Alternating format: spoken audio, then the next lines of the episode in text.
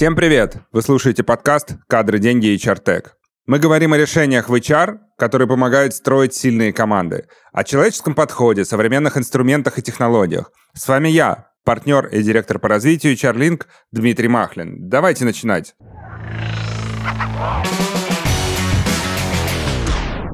Сегодня я хочу поговорить на одну интересную тему о том, как креативно управлять бизнесом. И для исследования этого вопроса я пригласил сюда в гости ко мне а, Андрея Будаева, директора по организационному развитию одного из самых крупных digital-агентств России, RealWeb.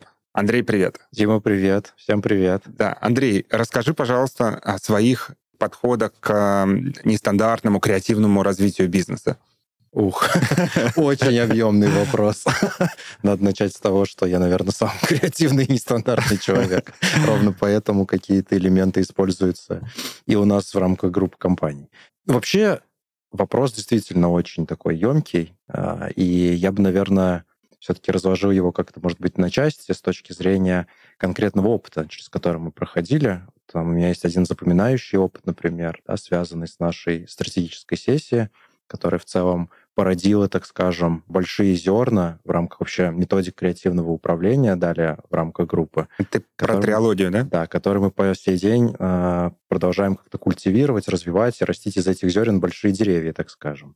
Mm-hmm. Вот, можем э, про это как раз поговорить, потому что, на мой взгляд, э, интересный формат получился. Давай, расскажи. Я как раз читал об этом на rb.ru, по-моему, okay. и довольно интересный опыт. Расскажи. Да, значит, э, ну, вообще, триология — это название нашего проекта. По сути, это форсайт сайт-сессия, на mm-hmm. которой мы вообще генерили, так скажем, идеи будущего в рамках того, как нам развиваться, в какие направления двигаться. И, в общем, э, история не про классическую сессию, потому что данный формат подразумевал э, ну, несколько таких важных штук. Первое участвовали не только внутренние сотрудники.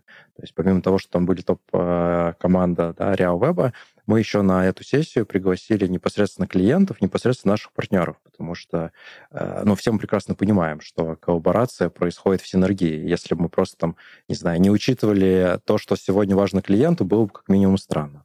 Второй момент для нас было принципиально важно э, вообще, э, там, скажем, подобрать такой подход к этой стратегической сессии, который бы ну, как-то максимально смог бы раскрыть каждого из нас, кто в ней участвовал. Поэтому триология, она заключается в трех составляющих. Первая часть — это тело, то есть мы очень много в рамках стратегической сессии взаимодействовали непосредственно со своим телом. Второе — это разум, где, в общем-то, нужно было максимально поднапрячься, да, использовать, там, не знаю, все свои ресурсы, интеллект, э, кладезь знаний и прочее.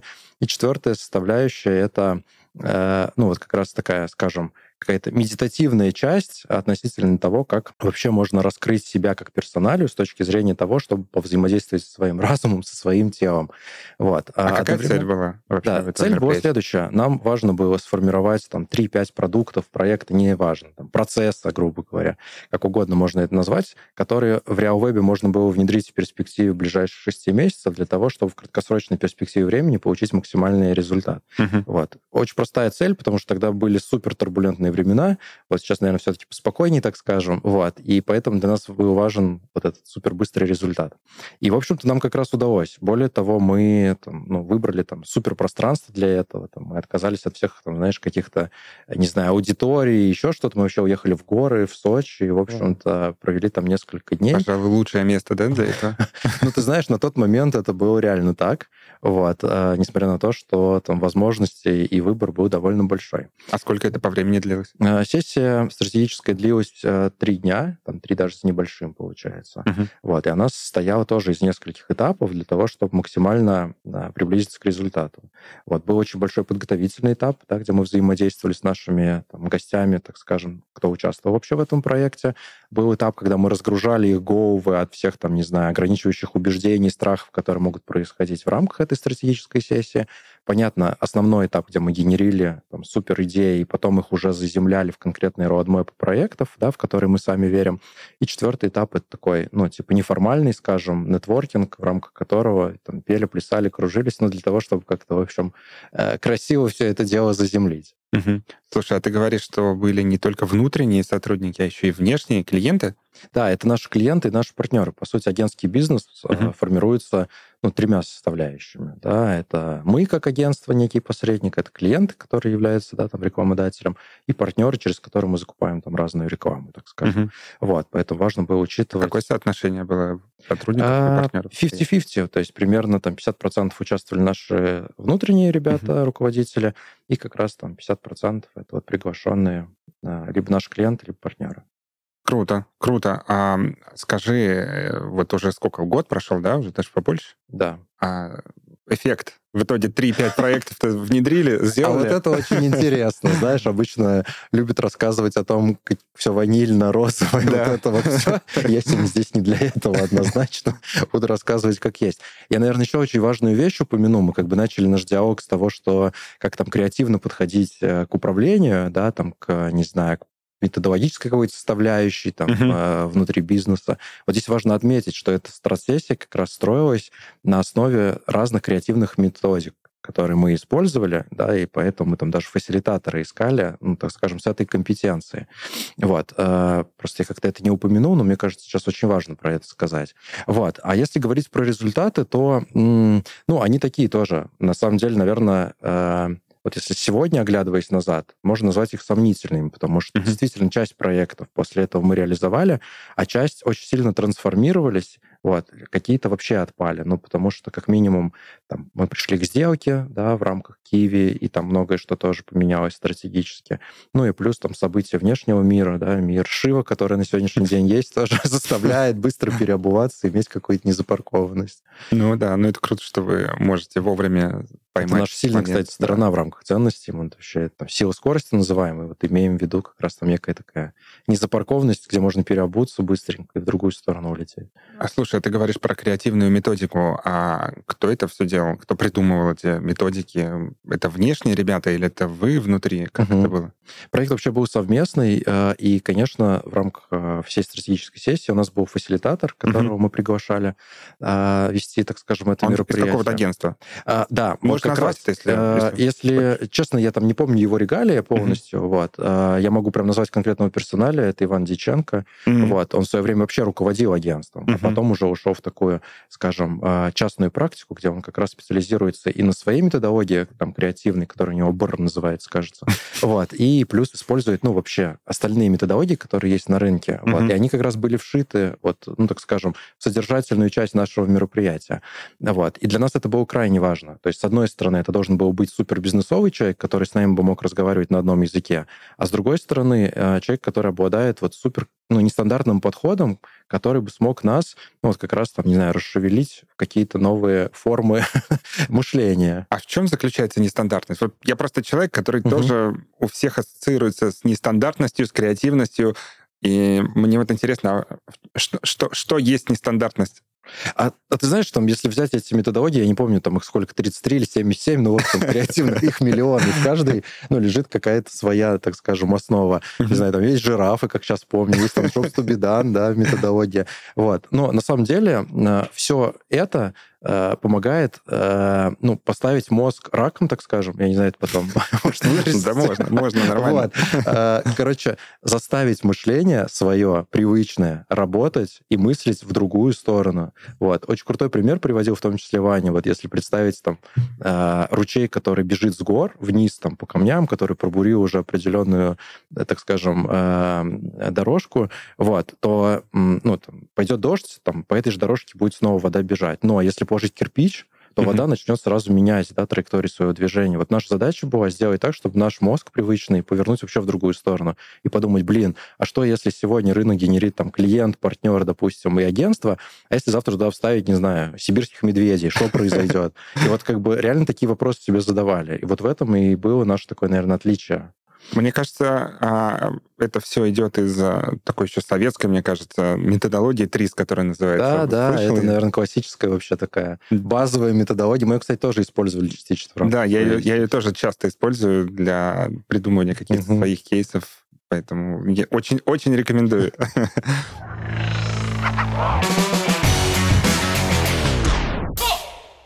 Окей, а ты несколько раз назвал а, слово фасилитатор. Мгм. Я думаю, что не все знают, что это такое, а те, кто знает, возможно, до конца все же не понимают. Можешь рассказать, кто это такой фасилитатор? Хотелось ответить, да я сам не знаю. Но на самом деле, э, не знаю, коман- командующий парадом, я бы так сказал. Мне кажется, это человек, который просто умеет э, правильно руководить групповой динамикой. Ключевое — создать пространство для этой команды, да, которая работает, для того, чтобы приблизиться ее максимально быстро там, к тому результату, который, в общем-то, планируется. Ну, то есть, по сути, такой э, грамотный э, модератор, который, в общем-то, может привести ну, к конечному результату. Насколько это подходит людям, которым там, больше 40, больше 50, то есть довольно возрастным сотрудникам?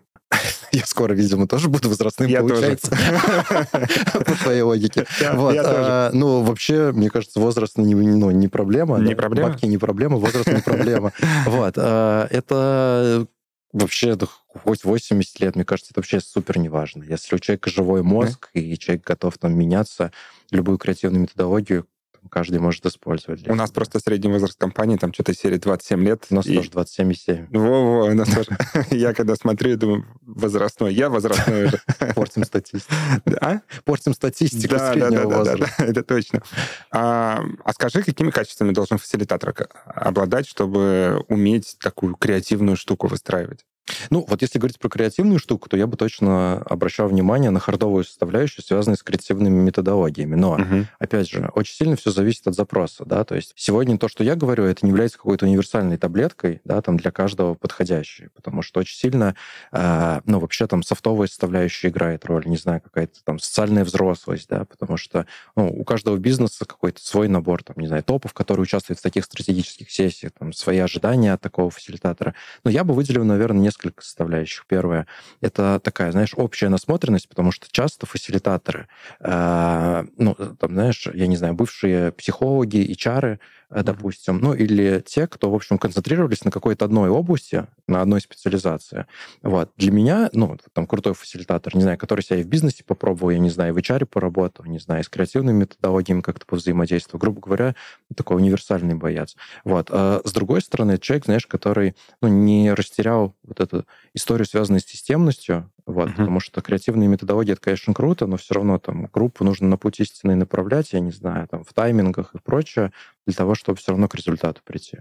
Кажется, пока очень такие сложные две составляющие. И креативность, и системность Да, это, как правило, человеке. супер несмешиваемое, там, не знаю, да, э, как это назвать даже, кастрюля, вот. Э, Потому что, ну, как правило, люди креативные, они часто не системные, и наоборот. Да. А может ли быть а, два фас- фасилитатора на одной сессии? Не поверишь, у нас так и было. Но надо признать, что наш основной фасилитатор, он обладал все-таки системностью. Это не потому, что он не системный, в нем там не смешиваются две эти характеристики, так скажем. Вот. Но в нашем случае это было связано с тем, что, допустим, Ваня владел определенной, ну, там, своей спецификой, связанной с креативной вот этой там, составляющей, методологиями. А второй, ну, со-фасилитатор, так скажем, у нее очень крутой был скилл, связанный с тем, что она уже большие идеи заземляла в конкретные проекты, там, с конкретными сроками, там, не знаю, ну, в общем, в roadmap. Мгм. Понятно. А если переходить уже на язык цифр, есть ли метрики какие-то, чтобы вот провели мероприятие, потратили кучу денег, я Мгм. уверен, три дня в горах, а вернулись, теперь давайте считать. А, э, Это вопрос, который мне тоже задавали внутри компании. Постоянно причем, папки. А, Ну Но понятно, что на самом деле я скажу, что здесь нету э, какой-то универсальной формулы, которая там может посчитать возврат инвестиций там, от таких событий. Вот. Самый, мне кажется, классный эффект, который можно достичь да, в рамках вообще таких подходов, это когда у тебя реально твои идеи внедрились в жизнь. И вот это, мне кажется, может быть основной такой метрикой. А вот дальше уже смотреть, да, насколько эта идея там, в части твоей экономики сходится. Но ты там генеральному директору либо коммерческому директору, наверное, не объяснишь, что, ну вот, Угу. Вот так, вот так вот. Они все ну, время наверное, цифры. Да, да. Но ты знаешь, объяснишь, потому что если на той стороне человек тоже не понимает, как это можно оцифровать, ну, в общем, ты в одной лодке получается. То есть нету никаких метрик таких единых, по которым можно было бы сказать, да, это успешно, либо нет, не успешно. Ну, ты знаешь, я не встречал, когда можно было бы оцифровать какую-то стратегическую сессию. Угу. Я не исключение. А, окей. А если брать обратную связь сотрудников, ее, наверное, можно как-то оцифровать, да? Можно считать это какой-то метрикой, например. Вот вы да, делаете я это? думаю, что качественные метрики, конечно, можно привязать ну, сколько угодно. Вы Допустим, собираете как-то эту обратную связь? Да, в нашем случае, там, по-моему, есть даже целый смонтированный ролик с этой обратной связью как раз uh-huh. со стороны клиентов и партнеров. Про что эта история? Про то, что на самом деле ключевое, а, о чем говорили, да, вот наши ребята, про то, что каждый из них в своей компании тоже унес много идей, которые как бы проходили, ну, так скажем, сквозь эту стратсессию и касались их непосредственно. И это, мне кажется, лучшее, что могло произойти. Более того, например, ну, активно наблюдая за этим сообществом, с которым мы, в общем, участвовали, и вижу, как некоторые идеи, которые мы на этой стратсессии обсуждали, уже у некоторых реализовались, и mm. там, ну, либо какой-то путь проходит реализация. А можешь пример какой-то привести? Это, это очень круто. Ну, вот, например, я могу сказать, что там у Ярослава Андреева была там крутая мысль, связанная связанная с тем, как развивать э, его продукт, и знаю, что как раз кусок от этого продукта, ну, там реализовался. Я сейчас просто не вспомню название, но, uh-huh. в общем, там это прям какой-то целый такой проект получился. Окей, okay, смотри, три дня в горах, там три с половиной даже. Тут явно смешение идет личной жизни и профессиональной жизни, потому что тратится личное время на рабочие процессы. И мне это навело на мысль, я недавно читал статью, в HeadHunter, угу. в которой довольно жестко было сказано, хватит думать о разделении между жизнь, профессиональной жизнью и личной жизнью. Вот что ты думаешь на этот счет? Моя любимая тема, э, как раз недавно выступал, э, «Сгореть, но не выгореть» называлась секция mm-hmm. на НРФ. Вот, очень много про это говорили. Вообще, ну, на рынке действительно много там сейчас из каждого утюга звучит про то, что там работа должна стать неотъемлемой жизнью, что это уже как-то смешалось, что mm-hmm. эти мессенджеры и ночью, там work, и work, work-life balance. Нет, вот, сейчас как-то work blend. Да, да, да, work blend. Да, на самом деле у меня подход э, такой. Я считаю, что work-life balance это правда важная составляющая. Mm-hmm. Вот тема выгорания, она хоть и модная, но она как бы действительно есть, никуда от нее не деться. И я считаю, что работа и все остальное, ну, должны переключаться между собой. Не mm-hmm. должно быть такого, что вот там у тебя все это 24 на 7 происходит. Иначе просто получается следующее, что ты а, делаешь работу что-то самым любимым своей, ну, что работа для тебя становится что-то такое самое любимое, mm-hmm. ты в этом растворяешься, а если ты в чем-то растворяешься, то это первый путь к тому, что ты выгоришь. Вот, поэтому вспоминаю там наших, не знаю, родителей, бабушек, которые ходили на завод, там из станка вставали в 2 часа дня и шли с своим семьям, не знаю, к коровам и mm-hmm. еще куда-то. И почему не выгорали-то? Хотя работа, может быть, скучная была. Да все очень просто, потому что помимо работы было еще куча всего. Я как раз топлю за то, что работа есть работа, вот, а дальше есть все остальное. И вот чтобы не выгореть, я не знаю, нужно построить там очень увлекательную жизнь, в которой есть разные комбы того, что у тебя происходит. Удается мне сто процентов удается. Да? Вот. А еще я не стесняюсь говорить, что я сплю по 9 часов. По 9 часов? Иногда на меня смотрят и думают, в смысле? Такое Ты просыпаешься? Ну, я часов где-то в 9 просыпаюсь. Ну. Стараюсь до 12 ложиться. Ну, в 12 там. Круто. Слушай, я человек, который в 6 просыпается. В этом тоже, наверное, есть что-то. Есть, конечно. Я успеваю очень много сделать до того момента, как ты проснешься. Надо еще понимать, во сколько ты засыпаешь. Да, часов 11.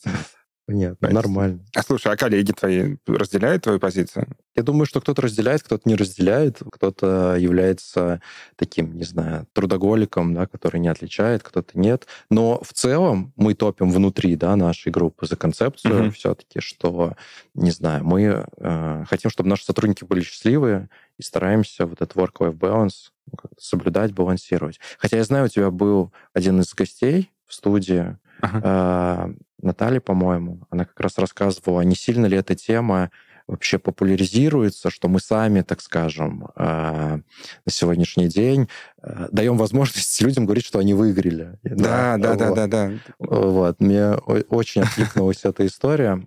Ну, для меня она такая. Тоже 50-50. Ну, я там с чем-то согласен, с чем-то не очень. Мне кажется, Тут вопрос, как ты используешь эти блага, которые ты предлагаешь, например, как работодатель по отношению к сотрудникам. Да, это тоже очень интересная тема, мы к ней вернемся еще. И, конечно, я как представитель IT-функции, IT-компании не могу не задать вопрос тебе про HR-тег инструмента, которые вы используете, uh-huh. как для фасилитации, так, возможно, и для чего-то другого, что ты хочешь рассказать, что-то очень интересное, вот, на твой взгляд. Э, вот прям мне кажется, что-то супер интересного я тебе не расскажу, uh-huh. потому что считаю так, что на сегодняшний день вообще тема, связанная вот с HR-теком, она э, где-то очень модная и не всегда практика применима. Так это скажем. правда, это правда. Вот. Высосанные и, из пальца я называю. Да. И вот мой подход в этой части, что если для конкретной бизнес-задачи есть какое-то конкретное, там, не знаю, бизнес-решение, сервис, который тебе может что-то там автоматизировать, в чем-то помочь, пожалуйста, делай. Но не надо там кидаться, я не знаю, на какие-то огромные системы, которые, в общем-то, там обещают горы. Угу. Вот, у меня был такой опыт там в свое время, я проходил. Вот. И по итогу ты как бы, ну, скорее получаешь только раздражение от конечного пользователя, который там этим сервисом пользуется. Вот. Поэтому... Э, а, и второй момент супер важный, это наличие бюджетов на все это дело да, то есть есть компании, которые могут себе позволить там какие-то супер крутые инструменты, есть, которые, ну, простите, там из э, и палок, в общем, да, конструируют какие-то возможности. Вот. Надо признать, что на сегодняшний день в RealWeb мы конструируем такие возможности. Вот. Несмотря на то, что мы активно масштабируемся. Но мы сейчас как раз на пути к тому, чтобы у нас появился такой внутренний крутой сервис, он у нас будет называться Комета. Вот. А, такая некая вселенная, вот, а, куда будет попадать пользователь и, по сути, там максимальные запросы для себя удовлетворять. Это как единое окно какое-то, да? Да, это такое единое окно входа, да. Плюс будет отдельный мессенджер у нас внутри э, корпоративный. И ну, то, что на сегодняшний день мы уже автоматизировали, это кадровые электронные документы. Да, это, это я знаю. Это, конечно же, я знаю. А, а что, расскажи, что это за комета еще раз. Это какой-то По сути, это интернет, да. Угу. Вот, а, такая Вы точка сами входа. делаете? А, да, на сегодняшний день пилим сами. Вот. А, Смело. Я а, не удивлен, что ты удивлен, скажем так. Вот, но мы с разных сторон к этому вопросу подходили, и вот наш IT-лидер, который этим проектом занимается и лидирует его, в общем, выбрал путь э, через собственную разработку. Ну, такой тоже может быть. И дай нам Бог. Да, да, да. Надеюсь, у вас все получится.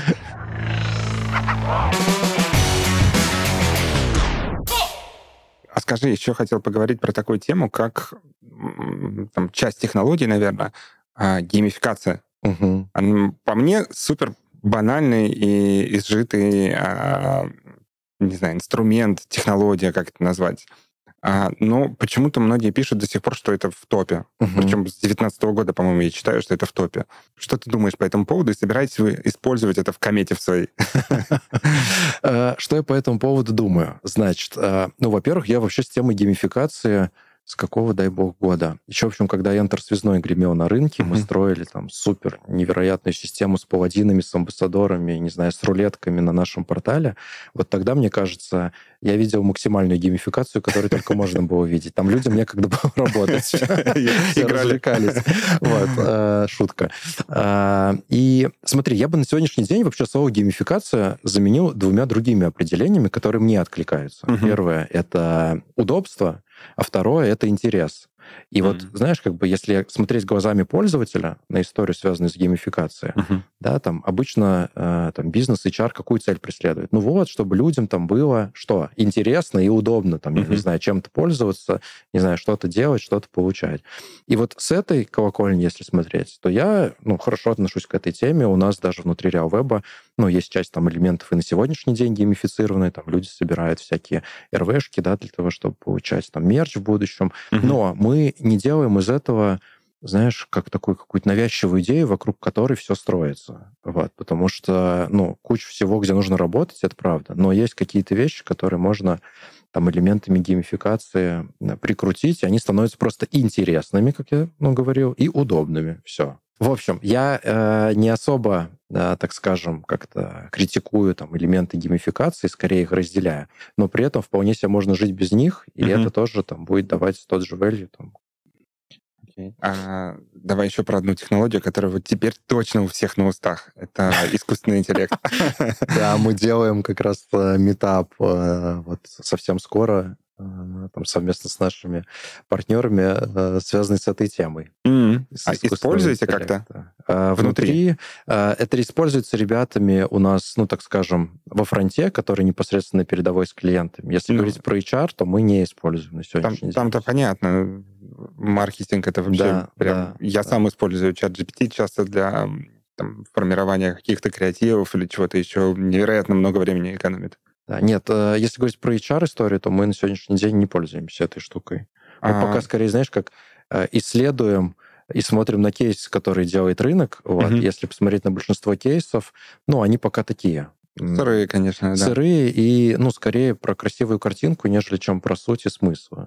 Но э, согласен, что чат GPT — это, конечно, крутая штука. Это вообще бомба. По мне, смотри, если возвращаться к теме фасилитации, я слышал, что многие поручают роль фасилитатора искусственному интеллекту. Слышал угу. про такое? Да, слышал, конечно. Даже знаю компании, которые так делают. Что ты думаешь по этому поводу? Ну, человеку нужен человек. Вот что я думаю по этому поводу. То есть ты думаешь, что не заменит? Э, ну, считаю, что нет. Ну, вот если взять, например, какой-нибудь формат форсайт-сессии, где нужно сгенерить тысячу идей, не знаю, и попробовать это сделать с помощью искусственного интеллекта, ну, пока, мне кажется, еще не настолько все это дело чувствительно для того, чтобы приблизиться к результату. Но... Главное, пока. Но да? ключевое как раз таки с языка снял. Хотел сказать, что пока. А как ты думаешь, как это будет выглядеть там через, я не знаю, три года? Как тамагочи, которая там рет.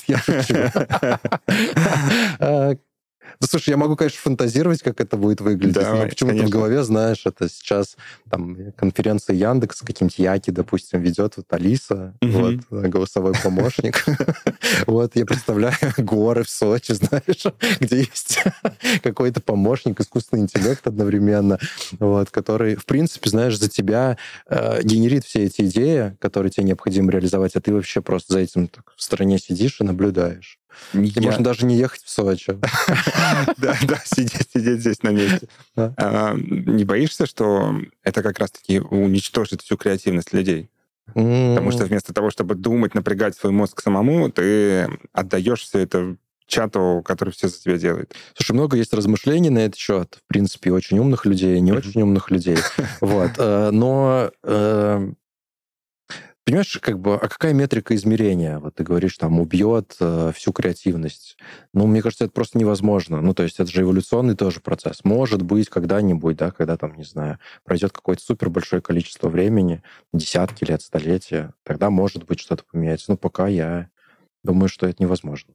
Ну, я просто переживаю на этот счет, потому что а, я стал очень очень много грамматических ошибок совершать, когда, когда пишу там от руки или когда нету автоподбора. Ага. И, ну, я понимаю, почему так, потому что за меня вечно все время все исправляется автоматически. Я могу на это не париться по этому поводу. И я реально забываю, как пишутся некоторые слова. Ага. И, ну, тут же такая же история, нет?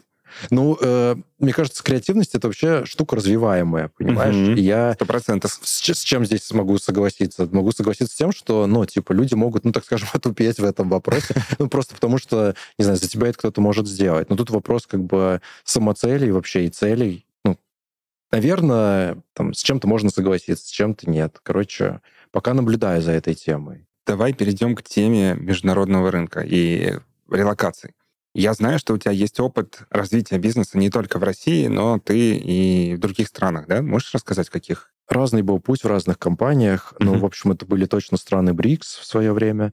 Вот. А сейчас, если говорить, там, мы активно заходили, допустим, в Армению, вот, а, сорсили тему, связанную с Дубаем, со mm-hmm. Штатами. В общем, ну, такой разношерстный был опыт, где-то чуть больше, где-то чуть меньше, вот, э, поэтому... А что ты там делал? Ну, по сути, моя роль как HR была, а, это первое, поисследовать какие-то культурные особенности да, конкретной страны для того, чтобы понять вообще, как э, твой бизнес может с этими особенностями смычиться.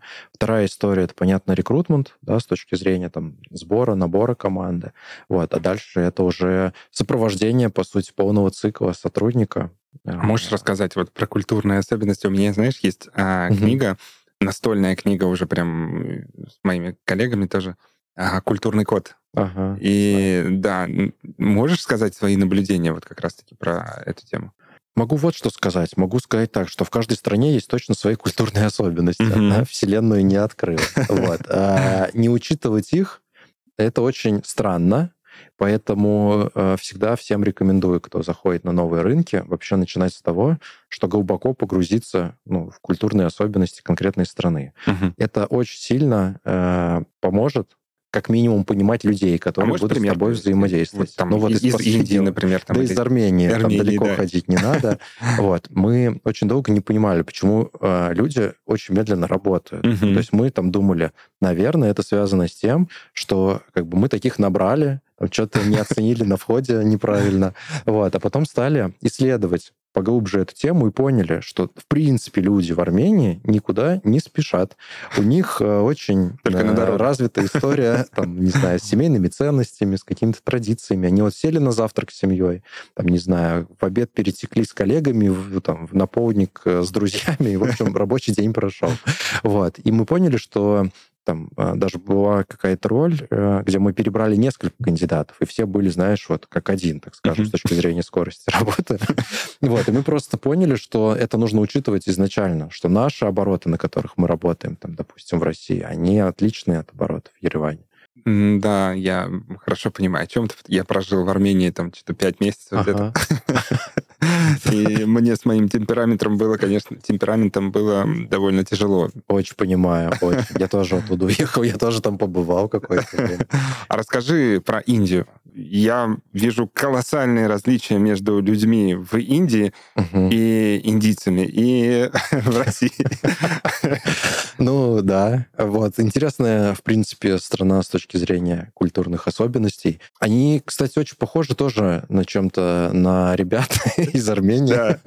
Вот. В принципе, никуда не спешат. Мне кажется, вот все, что там, не знаю, в той плоскости находится, вот где Индия и возле нее, примерно похожая. Я бы не сказал, что Армения возле Нет. Э, я не, не, с Арменией, не с Арменией связываю, я так уже стал, знаешь, там ага. Э, дальше смотреть на страны, которые рядом находятся. Вот. Э, ну, в принципе, такой, знаешь, какой-то тайский сабай. Ну, типа, никуда не спешат, жизнь вокруг себя, и все прекрасно, улыбаемся, расслабляемся. А у вас сотрудники были в Индии?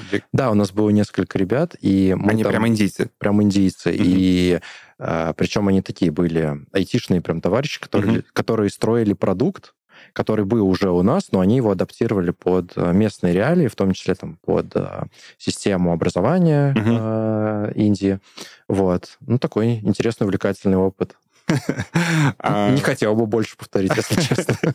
Да, потому что у нас есть очень интересные наблюдения по поводу Индии, например, что у них э, человек а, очень чувствителен к зарплате. Угу. Не то, что ты ему должен заплатить, это понятно, но тут вопрос в том, что ты ему сегодня платишь там тысячу рупий, ему завтра кто-то предложит тысячу и одну рупию, и он сразу же туда уйдет.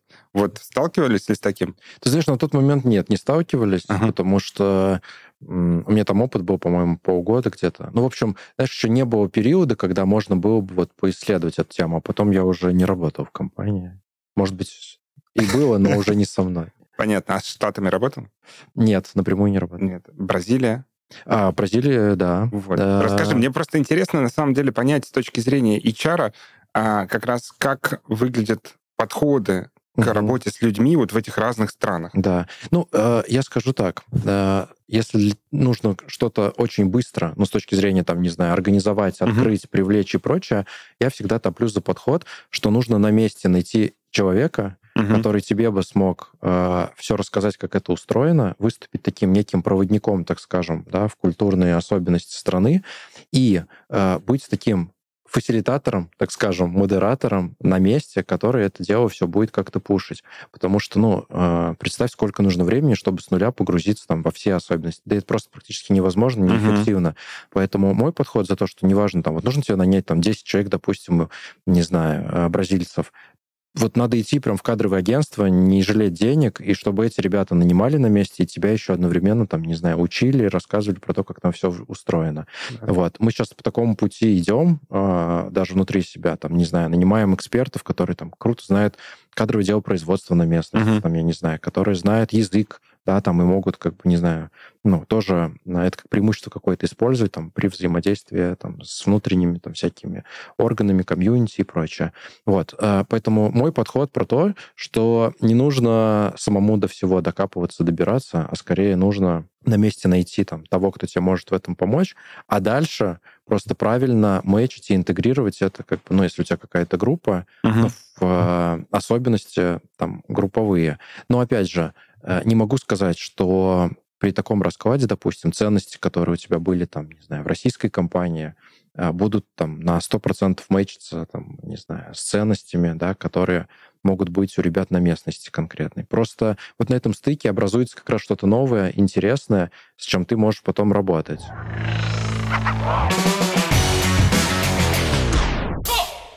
Давай вернемся к сторону креативности, потому что mm-hmm. мы от нее немножечко ушли.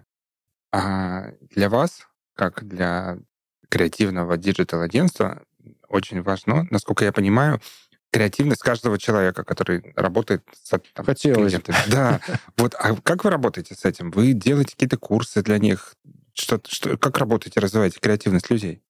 Эм, ну, во-первых, тоже такой подход, он многогранный. Угу. Вот. А, надо признать, что мы, во-первых, на старте обращаем на это внимание. Да? Угу. То есть люди, когда к нам приходят, мы оцениваем, у нас там есть наша корпоративная модель компетенций, там и для каждой должности у нас есть определенный набор там, характеристик, которые для нас важны. Это первая часть. Вторая часть — это э, создание внутри такого пространства, где ты можешь э, вот эту знаешь, как бы креативную составляющую поддерживать. А, у нас был такой интересный кейс, а, после которого мы вообще очень многое осознали для себя. Вот очень часто компании, там, знаешь, внутри сотрудников чему-то учат, и все. И на этом все заканчивается. И мы решили поменять подход из такого обучения перейти в научение. Что это значит? В чем кардинальное отличие? Как это связано с твоим с вопросом, который ты задал? Все очень просто мало того, что ты научил, людям нужно дать пространство для того, чтобы они полученные знания применили в жизнь, mm-hmm. могли поэкспериментировать, использовать еще что-то.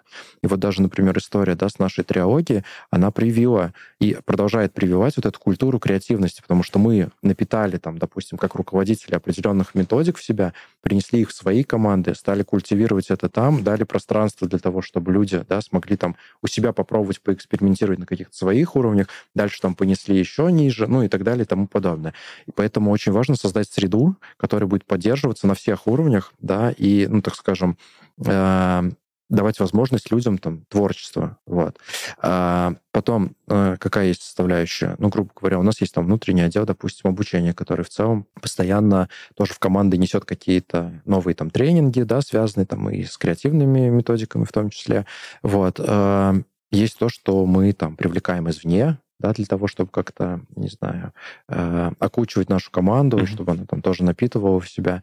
Вот. Но ключевое, по сути, да, э, это люди, это пространство, ну и, грубо говоря, какие-то, не знаю, доп. инвестиции, которые ты можешь как компания э, использовать для того, чтобы люди у тебя там, становились сильнее, выше, умнее вот, ну, в рамках креатива. Но мне, мне кажется, вот это очень опасная грань может быть. А пространство вот этого, насколько большую свободу давать людям, а, которые креативные. Угу. То есть ты можешь ему дать настолько свободу, что он клиенту твоему какую-нибудь чепуху принесет в лучшем случае. Ну, а, а можешь его зажать настолько, что он будет перестанет быть креативным. Вот где эта грань? черт ее знает, где эта грань. Ну, то есть э, это как раз, наверное, какая-то чувствительность лидерская, которая должна быть да, у каждого из нас. Вот, потому что я понимаю, о чем ты говоришь, но, с другой стороны, знаешь, как это? Ну, всегда в компаниях есть, там, мы это у себя, например, называем красная линия, да, вот за которую можно там выйти, за которую нельзя. Вот, поэтому, ну, у каждой компании она своя, ну, там, не знаю, в свое время мы, допустим, обсуждали с какими отраслями э, в ходе там внешних, да, вот политических событий, mm-hmm. которые происходят, мы готовы сотрудничать, с какими не готовы, допустим. И это вот там наша красная линия. Вот если развивать тему про пространство, пространство возможно только когда есть определенный уровень корпоративной культуры. Мы много на эту тему говорили как раз здесь а, с Леной uh-huh. из 12 Stories. И она очень интересные идеи подкидывала. Вот расскажи, пожалуйста, про вашу корпоративную культуру, которая создает вот такой креатив. Да, э, мне кажется, вообще RealWeb э, — это одна из там немногих компаний вот, ну, в рамках нашей digital-тусовки, так скажем, да, которая отличается, ну, такой уникальной, что ли, какой-то интересной корпоративной культурой. И ну, вообще все, как говорится, гниет с головы, да, рыб гниет с головы. Вот очень круто, что нам повезло там с нашими лидерами, с нашими адвайзерами, которые, в общем-то, в свое время заложили вот этот фундамент, эти uh-huh. правильные кирпичи, так скажем, которые сегодня продолжают строить коттеджи. Вот, действительно, э, в RealWeb, ну, во-первых, э, знаешь, как это? У нас сейчас группа, вот, и в каждой компании есть там свой набор ценностей. Где-то они там визуализированы, где-то не очень. Это очень сильно помогает, в том числе, знаешь, опираться на, на то, когда там, к тебе приходят новые люди, там, не знаю, когда ты взаимодействуешь с текущей командой. Вот, и внутри у нас как раз э, ну, есть куча всего, там, что построено для того, чтобы эту корпоративная культура постоянно развивалась. И вот там мы всегда во главу угла ставим людей, да, потому что, ну, действительно, там в агентском бизнесе ничего а, другого и быть не может. Вот. И а, там, у нас даже есть такое, знаешь, понятие Реал баланс называется. Мы просто взяли все виды благополучия, которые есть uh-huh. да, там, в нашей жизни, их семь, как правило. Ну, их классифицируют семь видов благополучия. И старались ну, по каждому виду благополучия сделать так, чтобы сотрудник, который работает у нас, а, ему было хорошо. Неважно, среда это, не знаю, физиология, там, я не знаю, семья, еще что-то. То есть с каждой стороны мы стараемся обложить там, сотрудника ну, всеми благами, которыми он может воспользоваться. Но ключевое, мы стараемся все равно разделять вот эту ответственность. Знаешь, мы сегодня с тобой про это немного говорили, как не перегнуть палку, чтобы люди, там, не знаю, не начали этим пользоваться. Все очень просто. Разделяешь ответственность. Ну, например, там, не оплачиваешь психологов в стопроцентном объеме, говоришь, ребят, мы готовы 50% компенсировать. Ценность сразу появляется, когда человек сам за что-то платит. Вот мы стараемся строить такую культуру, вот. Но вообще в основе нашей культуры лежит несколько составляющих. Первое — это предпринимательство. То есть мы как бы топим за то, что каждый внутри может быть там предпринимателем, предложить идеи, не знаю, получить инвестбюджет на эту реализацию, mm-hmm. да, на реализацию этой идеи.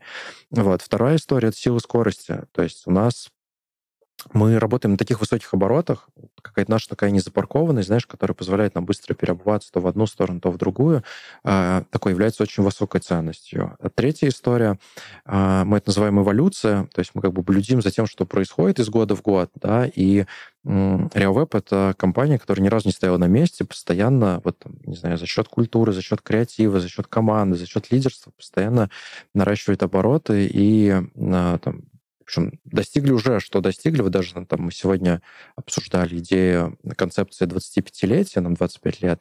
Мы назвали это шедевр. Ну, типа, наш корпоратив будет называться шедевр. Реально, RealWeb — это шедевр, потому что мы эволюционируем. И вот достигли вот этой уже точки, когда можем называть себя шедевром. Вот. А, конечно, это уникальность, которая связана с единством непохожим непохожих. У нас ценность так, кстати, даже называется. Единство непохожих. Это не про то, что мы там, знаешь, кто-то блондины, кто-то брюнеты. Нет, это про то, что мы настолько, э, там, не знаю, разношерстны с точки зрения вообще восприятия этого мира, с точки зрения, не знаю, подходов, э, с точки зрения там, какой-то э, своей такой личной составляющей, что это, несмотря на то, что разность присутствует, это нас сильно объединяет, и мы все равно продолжаем перформить, драйвить, и вот это вот все. Ну и, конечно, такая тема, связанная с партнерством, она не всегда получается, но мы прям в эту сторону очень сильно стараемся. Знаешь, что когда э, ты приходишь, например, не конкурировать друг с другом, очень часто люди, когда приходят, неважно, там, новый сотрудник, uh-huh. знаю, между командами, когда какие-то кросс-взаимодействия строятся, очень часто люди изначально ну, мыслят с позиции там, завоевать территорию, не знаю, показать, кто здесь главный, там, не знаю, еще что-то. Так, в принципе, в России э, концепция устроена, что есть э, кто-то главный, кто-то нет. Вот э, мы стараемся это все в сторону партнерства переводить, знаешь. Uh-huh. А что из этих идей, которые сейчас предложил, даже если они самые не очень, как ты считаешь, допустим, можно взять себе, и там, чем тебя это может усилить. И вот стараемся такую культуру внутри культивировать, так скажем. А как она с точки зрения управляемости? Мне кажется, когда я сталкивался просто часто с тем, что когда создают культуру предпринимательства, партнерства угу. и вот прочего развития определенных скиллов, люди становятся крайне неуправляемыми. И они начинают привыкать вот к этому всему, к этим всем благам, вот к этому пространству, и у них запросы только растут, а делать они начинают меньше. И в итоге это все оборачивается против работодателя. Вот. Ну, интересный у тебя опыт. Вот. Э, хочется потом поспрашивать в деталях. Значит, э, что я думаю на этот счет?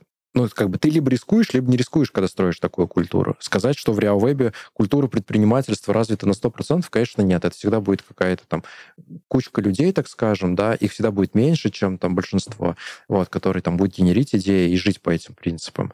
Да, вот. Но просто без этого невозможно драйвить ну, типа, и просто нужно принимать риск, что да, такие люди, не знаю, там, э, могут иметь э, возражения, аргументы, там, не знаю, все что угодно, и там в разы в большем количестве, чем люди, которые там, просто исполняют какой-то процесс, там, следуют, не знаю, твоим ожиданиям и прочее.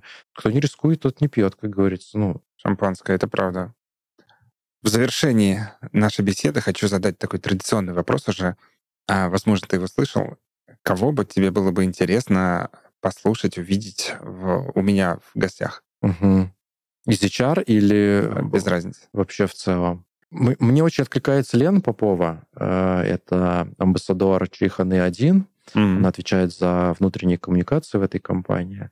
Считаю, что она очень такая многогранная личность, с которой, ну, вот супер интересно. И я бы с ней поговорил не про профессиональную часть, а про ее вот эту вот, знаешь, какую-то такую социальную наполненность, uh-huh. вот, как ей удается вообще совмещать э, какой-то комок энергии, профессионализма э, и вот этого всего в одной такой хрупкой семье. Да, все, моя команда уже звонит ей. Спасибо тебе большое, Андрей. А, была очень интересная тема. Спасибо, очень Дима. интересно услышать про креативность от креативной компании. А, я считаю, что это действительно одно из ключевых качеств, потребность в котором будет на самом деле в ближайшие годы, так как рутину мы все отдаем искусственному интеллекту, а креативность, как выяснили, нельзя отдать. Поэтому спасибо, что смотрели. И если есть еще какие-то вопросы к Андрею, то оставляйте в комментариях, и мы обязательно вернемся с ответом. Спасибо. Спасибо. Супер, спасибо.